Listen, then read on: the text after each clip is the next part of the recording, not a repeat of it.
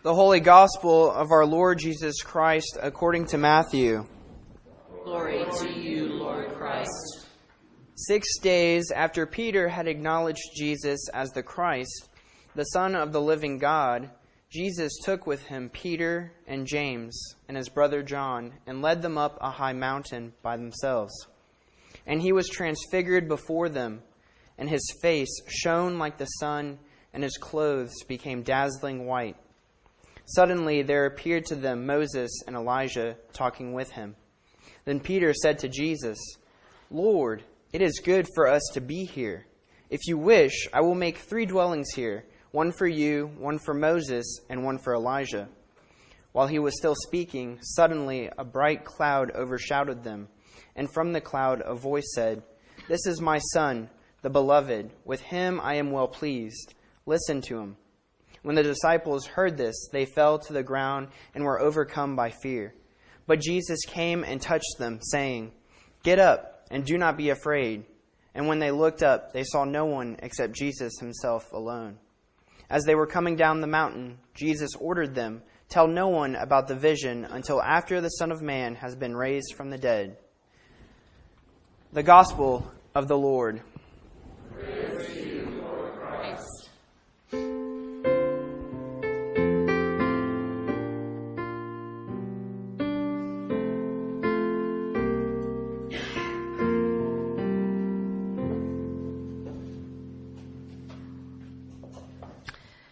May the words of my mouth and the meditations of all our hearts be acceptable in your sight, O Lord, our strength and our Redeemer. Amen. Amen. Please be seated. Years and years ago, a song came out about the transfiguration that transfixed me. I first heard it in the kitchen of my summer camp where I was a cook. And I remember putting down my chopping knife and closing my eyes and letting the song envelop me like a cloud. Sufjan Stevens had created a musical experience of the Transfiguration that still resonates with me today.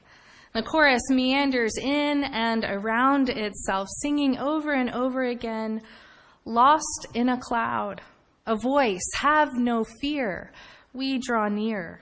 Lost in a cloud, a sign. Son of man, turn your ear. Lost in a cloud, a voice. Lamb of God, we draw near. Lost in a cloud, a sign. Son of man, Son of God. It winds around us as the listeners, and we find ourselves there in the cloud with James and John and Peter. But I don't know about you, I have not had the terrifying experience of hearing the voice of God like Peter, James, and John. Those experiences are mountaintop experiences indeed. And if you have, share them because few are granted such grace. I don't seem to find myself on the mountaintop very much. See, I live mostly in the valley. I'm one of those disciples left behind. So I haven't heard the spoken voice of God. But even down in the valley, I have felt lost in a cloud. I have felt alone and bewildered. I felt an urge to fall on my face and hide.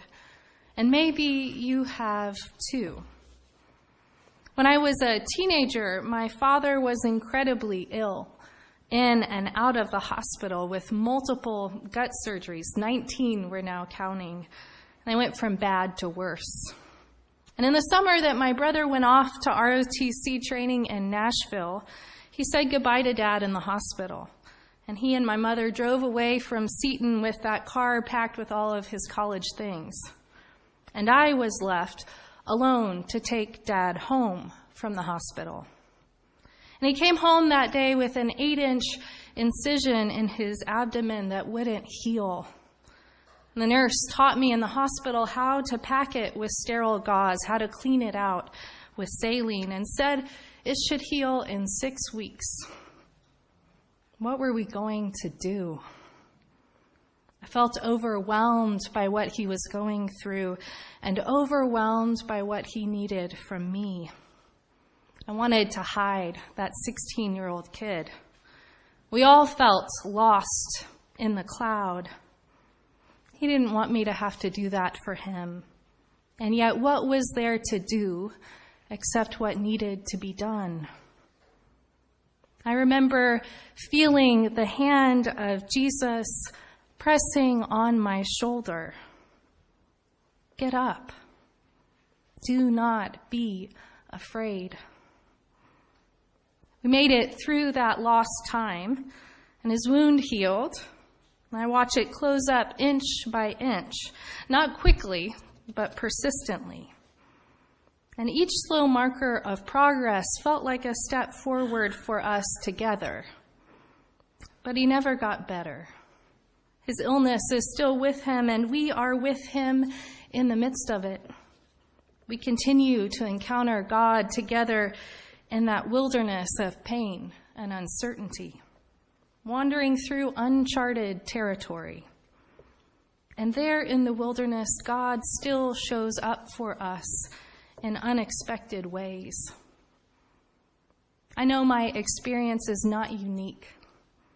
Many of you have stories of being lost in the cloud, of being overwhelmed and yet touched by the hand of God.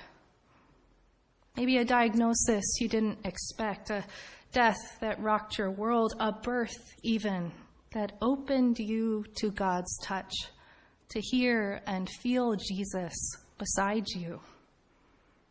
In the midst of those experiences, I wonder can you hear the voice of God telling you, This is my Son, my beloved? Listen to him. Can you hear Jesus speaking? Get up and do not be afraid. You know, of all the stories of the Transfiguration, this is the one that includes the detail of Jesus' hand coming and pressing down on the disciples. Solid, reassuring, strong, comforting that means the world to me.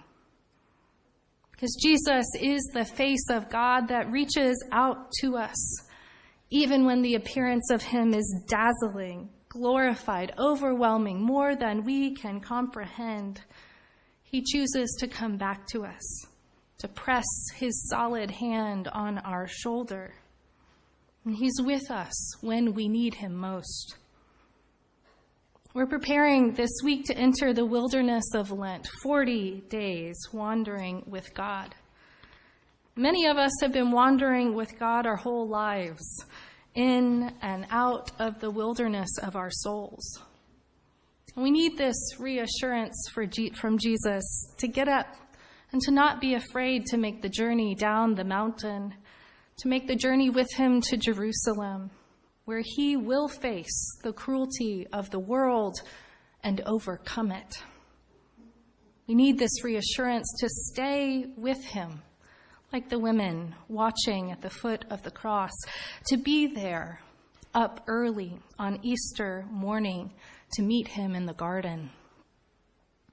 We don't know what we'll encounter in this wilderness, but we know that we will not be alone. This is my son, the beloved. Listen to him.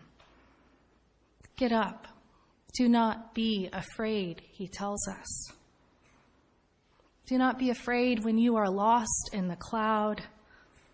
Do not be afraid when you are lost in the wilderness, because Jesus is with us all the way. The name of the Father, and the Son, and the Holy Spirit. Amen.